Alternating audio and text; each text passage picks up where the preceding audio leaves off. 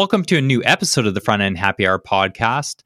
Before we jump into the episode, I also want to let you all know that we are doing a live in person Front End Happy Hour at Jamstack Conference in San Francisco. I believe it's the start of November.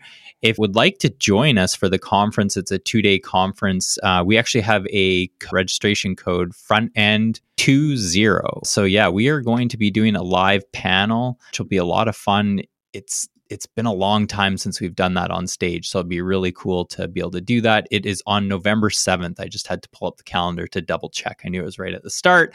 But yes, Jamstack in San Francisco. In this episode, we are talking about differences between working in the public sector and the corporate sector. Uh, to help us with this conversation, we are joined by Jasmine Robinson from Netflix to talk about how she's approached that. I know that that was a journey that she had before Netflix. Jasmine, do you want to give a brief introduction of who you are, what you do, and what your favorite happy hour beverage is? Well, thank you. So, I am a senior technical program manager under platform engineering at Netflix. I'm under developer education, so I help onboard or migrate our engineers to our supported tool set. And today, my drink of choice is water with liquid IV energy multiplier. So I do about two of these a day, which is equivalent to about four cups of coffee. I should probably cut back, but this is going to get me through this episode. Jasmine, this is why you always have energy. Like you're always very enthusiastic on calls and stuff. It's like, this is why, right? This is 100% why. This is my secret. And see, you can't really see through this. So you don't know what I'm drinking, but yeah, it's pure energy.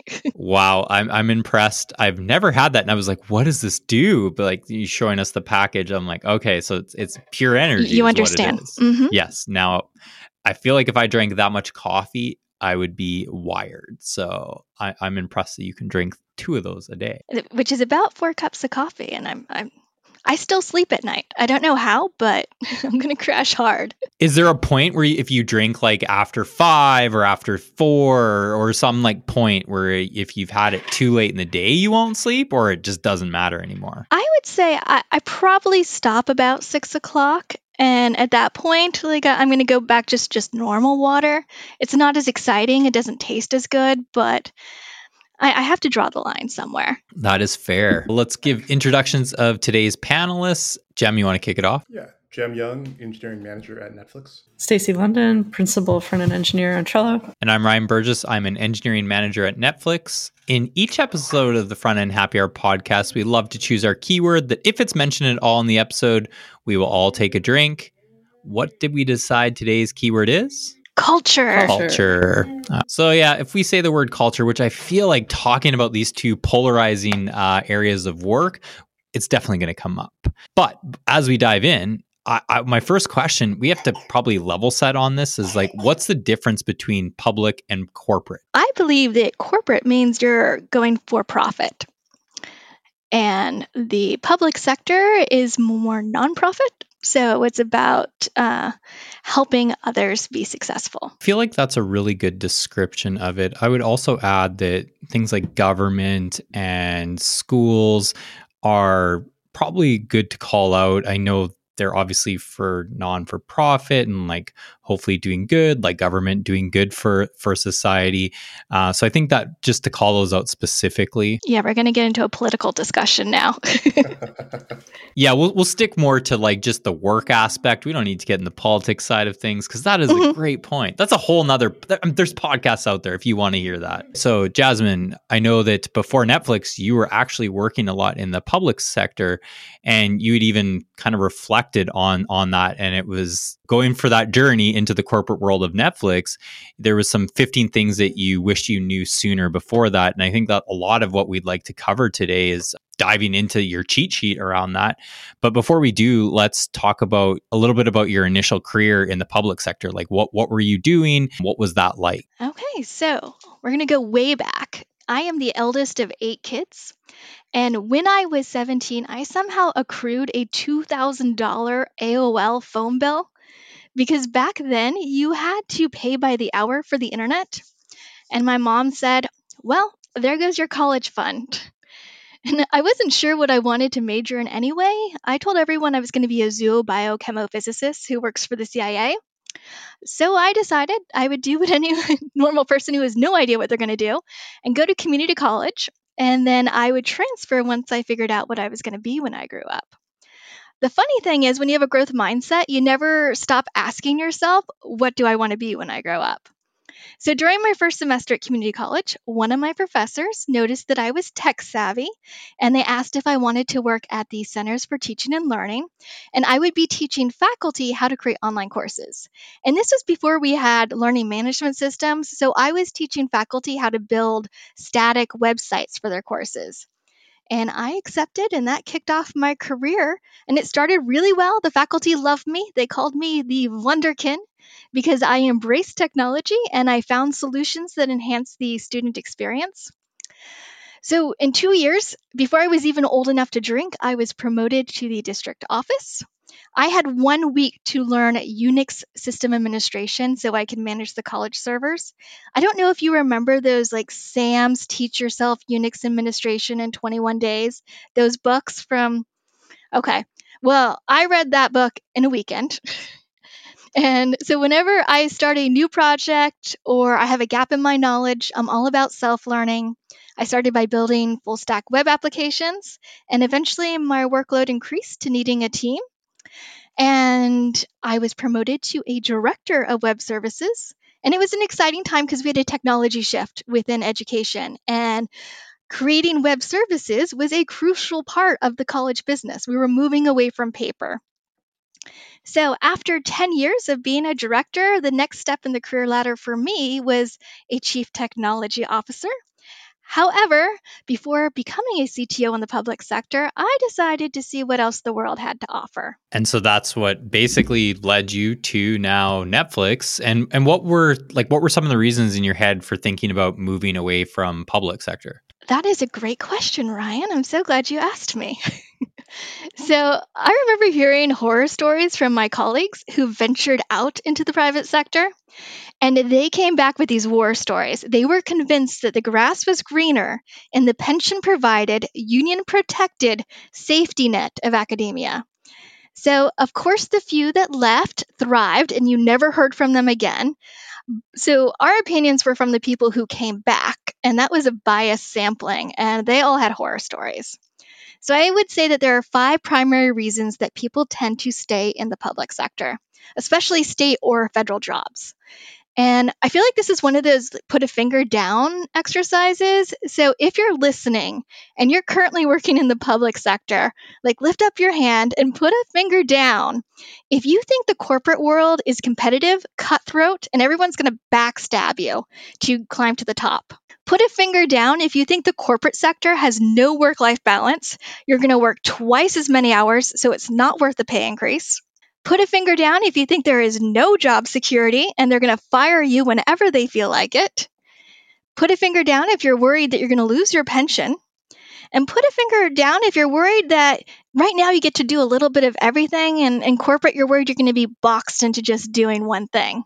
So I'm guessing if you're in the public sector, you probably have a lot of fingers down at the moment. So the big question is well, why did I decide to leave? I would say it was about five different reasons why I decided to leave.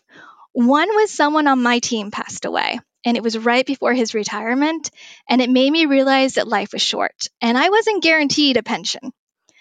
I also was struggling to find a place to live that was close to work that allowed pets. Like, I just wanted to rent a place. I had envisioned this life for myself with my white picket fence, and that was not happening in the Silicon Valley, at least not with my salary. Uh, I was already in a role with no work life balance. I mean, the web never sleeps, so I was permanently on call. I wasn't afraid to work. I had just graduated with my master's degree from the Harvard Extension, which includes courses from Harvard and MIT. So I was around smart, motivated, passionate people that challenged me. And I felt like I grew exponentially in that area. So I wanted to continue that trajectory. And then the last one is comfort zone. I had never really tested my boundaries. And I don't know if you guys, Ryan, Jem, Stacy, if you've seen this viral video um, of a white piece of paper and there's an ant on the piece of paper, and someone takes a pencil and they draw a circle around the ant. And the ant believes that this is a barrier that it can't cross. So it's a great visual example that limits really only exist in your mind. And at some point in my career, I had drawn a circle around the academic side of the public sector. So, uh, as Ryan mentioned, I have a cheat sheet, and there are 15 things that I wish I would have known sooner. And this is a good segue to the first item on my cheat sheet. Jasmine, before we dive into, you mentioned a few things there that, like the pension part. I worked years ago, like early in my career, I did some government work. I've done various ways, but the one time I was actually in government for a short stint, it didn't last long. But I remember working with some of colleagues who were just like literally unhappy and sticking it out. They're like, I only Yes. have five or 10 more years until my pension. And that to me was just like not something I wanted to be doing. And I'm curious is like Jem, Stacy, any any public you are each done? I haven't like specifically done any sort of public sector work. It's always been in like public companies or private companies, but yeah, for profit basically.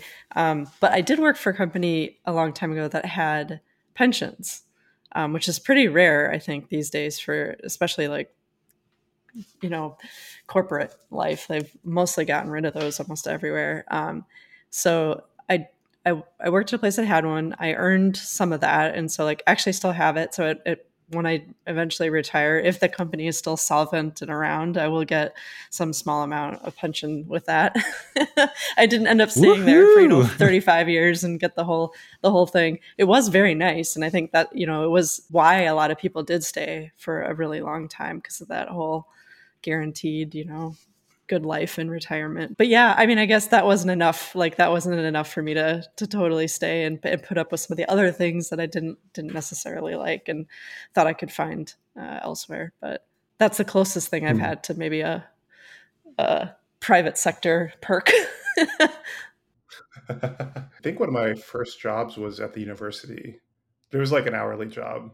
So I guess that counts as public sector work. But this is a really interesting topic because it's something I've always wondered of my CS professors in school was like, why are you doing this for your salary when you can go to a big tech company and make more money? And they never really gave me a good answer, though I suspect I, I, I kind of know. But it, it is a curiosity to me, like why people don't go into private corporations and probably for some of the reasons you were listing there jasmine of like you know people want predictability they want their pension uh, they think it's cutthroat they think uh, they can get fired easily versus public sector is probably i don't know if it's harder or easier. I imagine it's probably a little bit harder because tenure and things like that. Uh, but yeah it's a great great topic because there's uh, this entire side of uh, software engineering that we never really talk about or re- don't really notice because like they don't talk about themselves a whole lot other than like research. Yeah, I mean, you, we still need software engineers on the public side of the house. So they don't get the recognition that they deserve. They end up doing a little bit of everything. It's almost like a startup for them. I t- contemplated at one point going I-18, is it not I-18? 18F, I think is that, was that the, um, it's like they do government work, like tech work for government, but it sort of acts like a consultancy. Um, I thought that that could potentially be cool. Like I looked into that for a little bit because I thought it would be like a good way to give back, but still like work in like modern tech stacks and try and modernize stuff. Um, and then Code for America, I guess, was another thing that I I had considered doing, but I didn't end up uh, going through with it. Um, I still think about that a lot. Like, if how do I give back some of these skills that I have to better society as opposed to just you know working for companies? I mean, the giving back does feel good. Like, and that is something that I think a lot of people, along with pensions and everything like that, and, and even that fear of getting like let go in a corporation is definitely an important factor. But yeah, I think a lot of it too is like the feeling good of it, like a nonprofit, being able to actually make a difference. And it's not that I think corporate, you know, world doesn't make a difference. It's just you know it's for money, right? Like Mhm. I like that Netflix we entertain the world and we, you know, have all this amazing content, but we are doing it for money. People are paying us for that. And so it's maybe it's not as motivating for some folks. So I I, I totally get why they some people would want to go into the like public sector for that. You know, maybe Jasmine, I'd be I'd be curious too is what are some of the disadvantages you felt or maybe some of the concerns that you maybe had moving from going from public to the corporate world? Like, what kind of do you feel like it put you at a disadvantage coming into this new world? So uh, I feel like it put me at an advantage as opposed to a disadvantage. And you really have to come in with that mindset when you interview. So I had a phone interview, and then I had six rounds of in person interviews that were all on the same day. And to me, it felt like I was on a game show, like Survivor. And at any point, I was going to get kicked off the island. And they told me if I didn't make it past the morning, that they would send me home during lunch. And lunch came, and they showed up with three different lunch options and told me I made it to the next round, which was really exciting. But I definitely felt like I needed to sell myself as to why it was advantageous to hire someone from the public sector. And looking back, I didn't know what to say because I didn't know how my skill set was going to transfer to corporate. So I just talked about the projects that I had done, and I was hoping that they could tell me what would be valuable. But now that I've been in the private sector for three years, I can look back and give your listeners a list of five things that I think are their superpowers if they're coming from the public sector. So, the first one is that you're going to be additive to your team. You're going to bring in a unique perspective that increases your team's diversity. Increasing diversity means more innovation, and you're going to come up with ideas based on your experiences that no one else is going to think of. Next, coming from the public sector, is we had far fewer resources, and we had more of a macro view of how the systems work and how to get everything done. Like I said before, it's kind of like working at a startup, and you're always understaffed and underfunded, and you're wearing multiple hats. So it's really good. You become really good at being scrappy and coming up with inexpensive solutions to solve problems. The third item is a majority of your skills are universal. So, for example, the public sector depends greatly on relationship building and social capital, and you learn how to make things happen by understanding everyone's motivations. So, one of the primary parts of for me, at my last job within the colleges was dealing with multiple colleges that had conflicting priorities and getting them to agree on technology solutions. And getting alignment that's a universal skill. And you're going to find that your skills especially your interpersonal skills are going to transfer seamlessly to your new role. The fourth item is you're not going to be tied down by how things have always been done. Everything's going to be completely new to you. You're going to have no boundaries. For example, when I first started, we didn't have a master list of all the tools that we supported. And I was told that there were too many tools and not one person knew all of them. So I didn't see this as an obstacle. I saw this as an opportunity to crowdsource a list and you're going to go in not having the same boundaries as maybe other people have who have been there or been in the corporate sector for a while. And the final thing is because you're coming from the public sector, you are selfless, sometimes to a fault. Uh, the, like we said before, that the public sector exists to help others.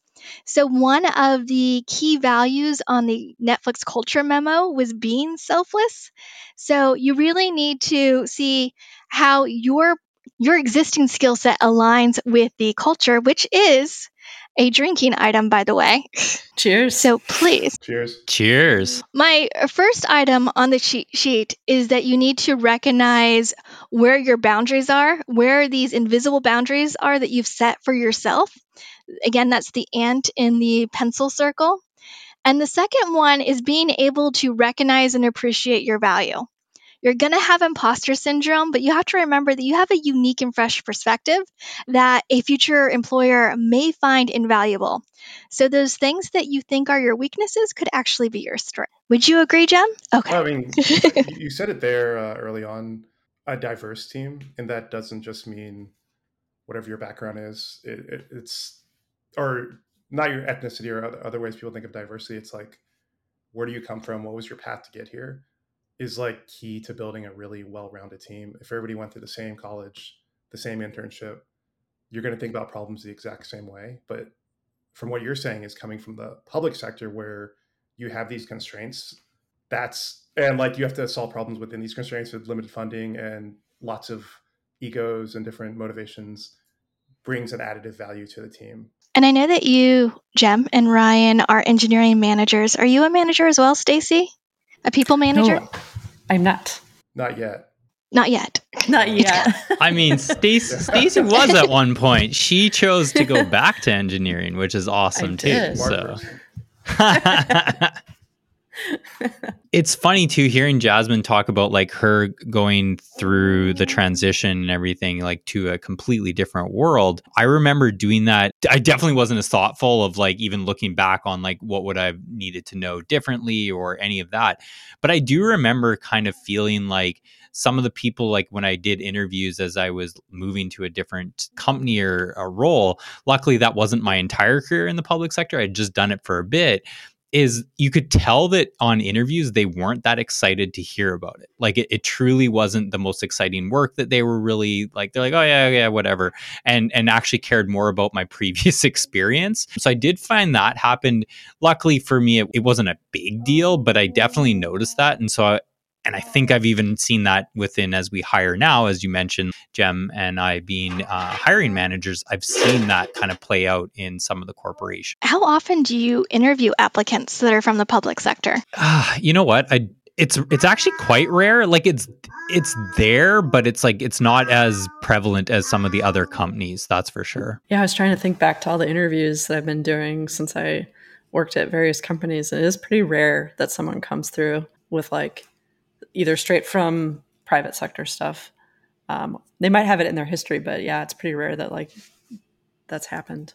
Now that I think about it, and I wonder if it is just like that people want to stay in that like it's getting back to the like hey they're they're wanting to stay for the pension or they're not interviewing as much or maybe they are just they're not applying it's that's interesting or are they intimidated to move like jasmine said like it can be really difficult to make that jump so it could be a series of things, which is is kind of interesting. I also curious, what are some of the advantages now, Jasmine, of being in the corporate world? What are some really big differences that you notice that are you really are thankful you've made that jump? Oh my gosh, um, differences. When people ask me where I work, and I can say Netflix, like I'm excited to, to say Netflix. I feel like there's this instant respect that you get for mentioning that company as opposed to saying, well, I'm at a community college.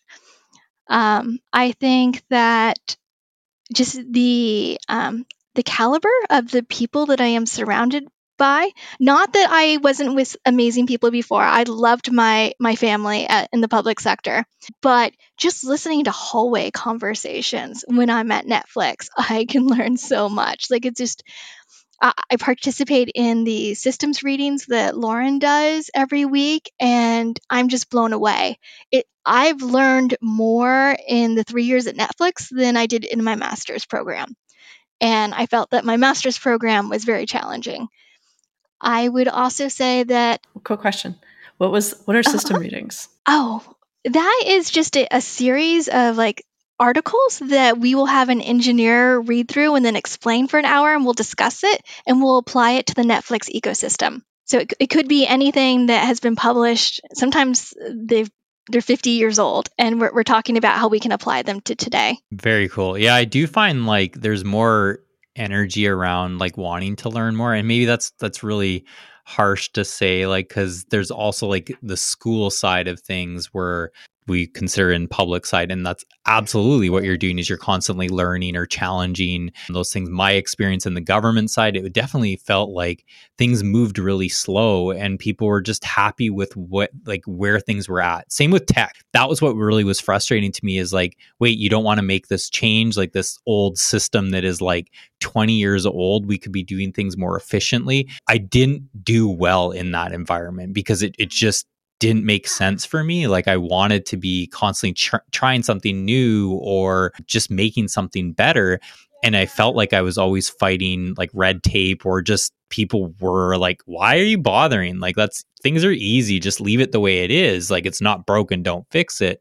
Um, instead of being like, hey, we can make this more efficient. And I think I struggled with that. And I, I admit that big time where I want to be constantly iterating. And so that's something that I knew it was just not for me. That was government specifically. So I don't want to, you know, throw it out there that that's exactly all the public sector experience, but that was definitely my experience. I would definitely agree. That's one of my items on my list on how things move faster. But I wasn't sure if it was just at Netflix because I've heard other companies that, let's say, have been around longer that have mo- more employees are more bureaucratic and things move much slower. And yes, you're you're iterating, but large changes don't happen as quickly when you're dealing with, let's say, 100,000 engineers as opposed to 2,000.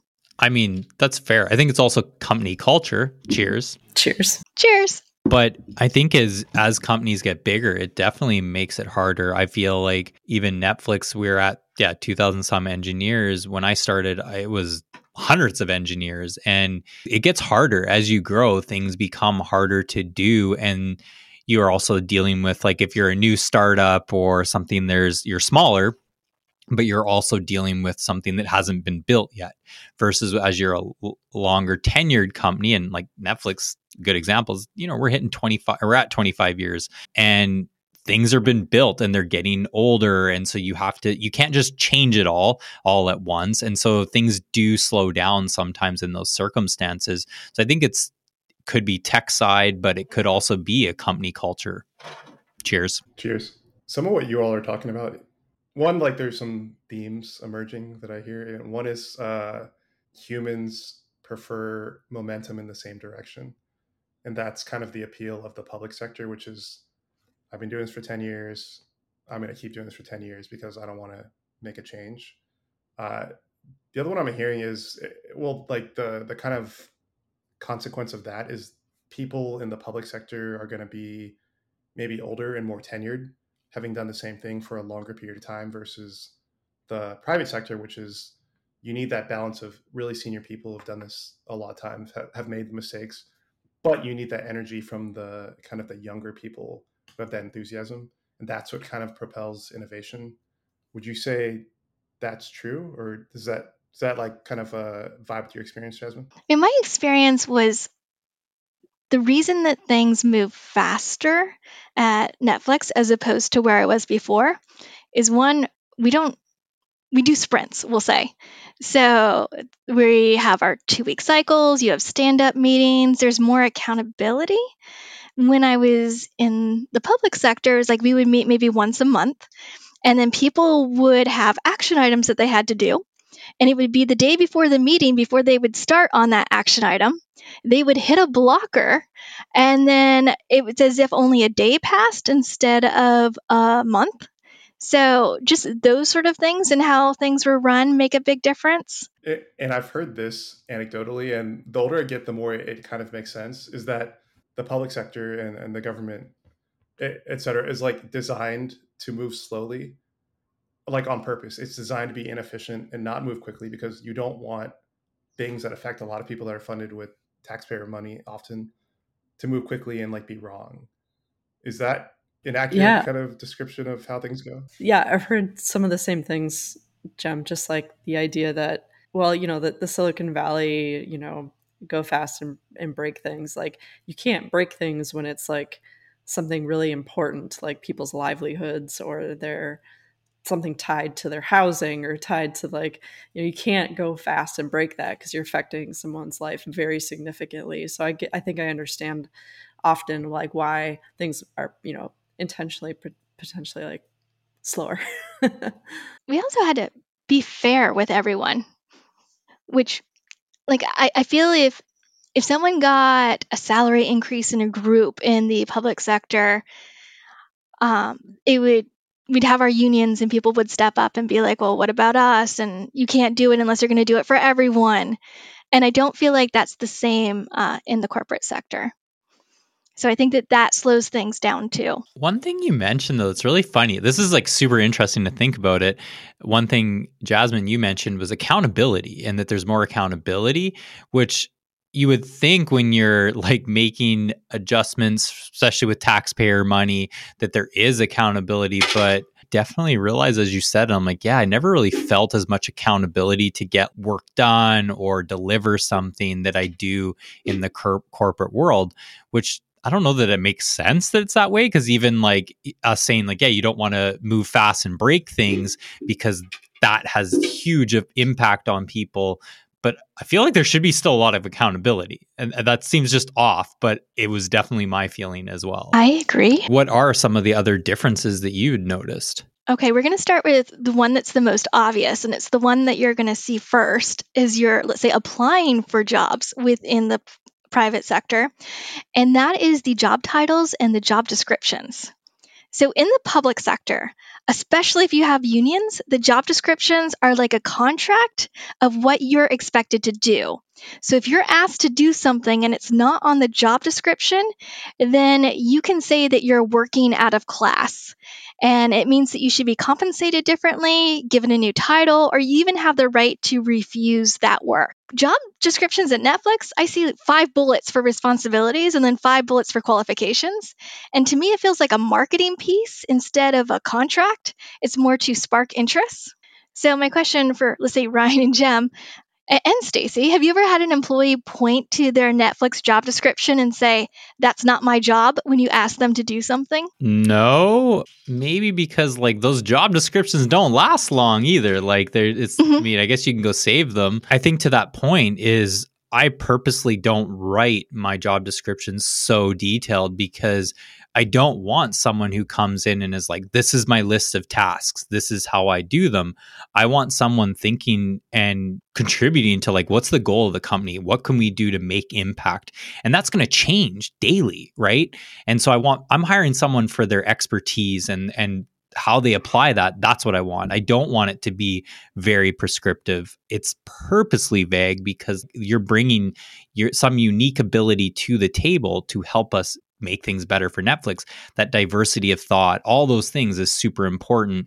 And and sometimes job descriptions, I don't want them to be too precise because someone may not have one or two of those bullets and then they opt mm-hmm. out. And you're like, whoa, whoa, that wouldn't have been that big of a deal that you didn't have experience working with said technology because you can learn that on the job and you're bringing all these other pieces. And so, but that's a good question because, yeah, I don't see it as a contract like you have to do these things daily. Yeah, I know like Netflix has, um, like, I guess only until very recently was just like all, senior, and I think that's a, like a, a, pretty big change recently where you've opened it up to like different levels. So places where I've worked, they have generally will have roles and levels, and those roles will have a bit more definition than a job description. You know, kind of like here's what you need to do to meet the expectation of what like a P4 or like a mid-level engineer um, is expected to do and, and stuff like that. But I've, I've never had anyone be like I absolutely, and I'm not a manager, so I'm not asking people to do things, but uh, I haven't seen that behavior where they're like, that bullet, that exact thing you asked me to do is definitely not on my role description. I refuse. Like, I haven't really seen that. But I mean, I've definitely seen people be like, hey, I've been doing above and beyond for a long time. I would like a promotion. But not not really sort of the the refusal thing. I don't think I could describe what I'm supposed to do as a you know a manager at Netflix. Yeah, no one has ever said that's not my job. I think people have pushed me and say like, is that in scope for our team? Which is an absolutely valid question, and like that's what I want to hear. I want, I like we should be challenging each other, but no, we're we're paid to do something. What that is, like Ryan was saying, changes by the day. So that would never happen Uh, or it's unlikely to happen. I like the charter thing though. Jem, you'd mentioned like a team charter. That changes over time, but it also is a way to define like where your team is headed and kind of where you should be. So I, I think that's a good way to look at it versus like a job description. So we talked about job descriptions. There's also job titles. And there's hundreds of different job titles and acronyms for those positions that don't really exist in the public sector. So I'm just going to name a couple like SP&A, FP&A, HRBP, FBP. And I've been trying to map what these roles are, what their equivalent is at my previous job. So SP&A would be like strategic planning and analysis, and that's similar to research and institutional effectiveness in academia. or FP&A, which is financial planning and analysis. That would be our purchasing team, our purchasing directors. Uh, HRBP, a human resources business partner. We just had HR representatives. An FBP, a finance business partner. We just called them buyers. So, Jem and Ryan, I know that you've been at Netflix for about seven years. Do you ever struggle with these job titles, or do you know immediately what that person's role is based on their job title? I think corporate just rebrands those things with fancy different names, and it's all the same thing. it's accounting, it's finance, it's yeah. mm-hmm. It makes it sound a lot cooler, I guess. Yeah, titles aren't really meaningful. You can give like anybody could give anybody give yourself a title, and no one really cares. Like, what's the I think my favorite is it's like VPs at sales companies doesn't mean anything. Like everybody's a VP because it sounds better when you're talking to other people. It makes you think they're like, oh, this person's really high up. They manage people, but like it's just a title that a lot of salespeople has, and it doesn't mean anything. So, yeah, if I'm reading someone's resume, I don't put a lot of weight in titles unless they say they're senior and they're like one year in, and then I'm going to be like, tell me about this. How did you become mm. senior in one year? Because you must be amazing. Yeah, I like that Jem, like you even mentioned the VP part of sales or whatever that may be, because it's also they may need a special title to interact with external companies, right? Because mm-hmm. external companies are expecting you to have some sort of a title. And if you don't, they're like, oh, well, can we talk you know, to the VP? And you're like, I'm that person that you need to talk to. And somehow titles mess that up. So that goes into my cheat sheet item number three. If your title from the public sector doesn't map to something that is equivalent on the corporate sector, recruiters aren't going to be able to find you or know that you have that skill set. So even though titles don't really matter in corporate, it's just a title. In order for recruiters to find you, though, you need to make sure that you update your titles. You can say what your actual title is, but what that is equivalent to uh, when you post that on LinkedIn. That's a good point. This is not a public private sector thing, but like when I first started off in tech, my one of my titles was like IT systems analyst, and now sometimes you see like IT and people think help desk or or whatever. So mm-hmm. like the, the, it, the whole thing the whole time has been web development and whatever flavor you want to like call that with different titles. But yeah, if you if you put that on LinkedIn, people are like, will re- different sorts of things will reach out to you that you're not expecting.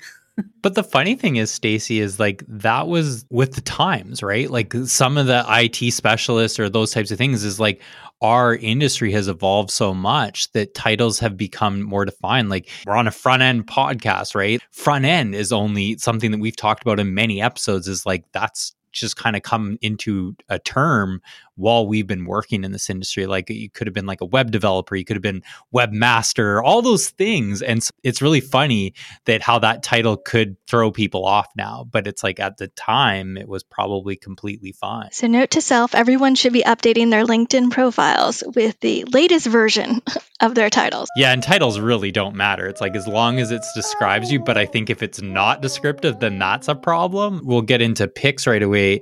One thing I wanted to get to, Jasmine, is and probably all of you is like if someone is looking to move from the public sector to corporate, what what advice would you have for them? Well, I would say one, don't be afraid to do it.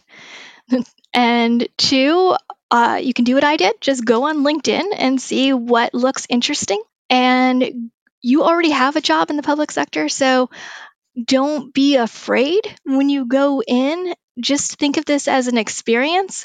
You're going to have some great stories to tell your family back in the public sector job when you're done. I think also this is going to be it's not going to be easy, but it's going to be worth it and you're going to be playing catch up for a while. Uh, I feel I, know this sounds horrible, but I do feel a little bit lucky that there was a pandemic and I was able to work from home and I was able to squeeze in so much more learning time because I wasn't commuting. Uh, I think that was definitely beneficial. But like having to squeeze in a Sams system administration in 21 days into a weekend, you're going to be trying to squeeze like 10 years of a career into a year. And it, it's going to be a lot of work, but worth it. I don't think I have good advice because I have not made the transition like Jasmine, but my general advice would apply is you know, don't be afraid to step outside your comfort zone. It's it's really easy to be comfortable, and especially as we get older. You know, we have families, we want to settle in. You know, take a chance, or talk to people who have made that transition, like you, Jasmine, and like see what they think. See if it's like, oh yeah, it's it's really hard, or you know, it's not that bad, but here's some things to look out for. And it doesn't hurt to to ask questions and like constantly challenge where you're at in life. Plus one. Nothing nothing new on top of that. Jem said it perfectly. yeah, well said. I think the only thing I'd maybe add to it is that also understanding the differences and then talk about how your work applies to that world, just kind of have a better understanding and how what kind of impact and everything that you've had and just being able to sell yourself. All right. In each episode of the Front End Happy Hour podcast, we like to choose picks of things that we found interesting and want to share with all of you. Stacy, do you want to start it off for this episode? Sure. I've got uh, two picks, two music picks as usual. I've got the first one is uh, Jungle by Fred again. Um, it has a sample of Elley Duhé's uh, 2017 track. Um, it features production co credit from Four-Tet, if you're familiar with his work. Um, EDM.com described it as the experimental styles of both artists come to a head and propel an arrangement rooted, rooted in 134 BPM house music euphoria chaotic energy, pulls you through waves of introspection and rapture. Um, anyway, it's a really dancey track, and I love it. Um, which is an odd pick for me. I haven't necessarily picked uh, something this kind of housey in a while. Um, so I have that, and then the second one is Avalanche by Tourist. Um, that whole album is very good. That came out in 2022. This one's like uh, some break beats mixed with some atmospheric vibes. That's a, a really good uh, coding album to listen to. Jem, what picks you have for us? Uh, I have two picks today. One is uh, it's a documentary on Netflix called The Redeem Team, which is about the 2008 uh, U.S. Olympic men's U.S. Olympic basketball team. Uh, just uh, fascinating documentary about. Well, I, I, won't go into what it's about, but I mean it's about the U.S. men's Olympic team uh, in Beijing and their struggle to win a gold medal. what I find really interesting about it is you have this team of all stars, yet they still have to work together as a team to to beat these other teams who are individually not as good, but these other teams are much better because they've been playing together longer and they're more cohesive.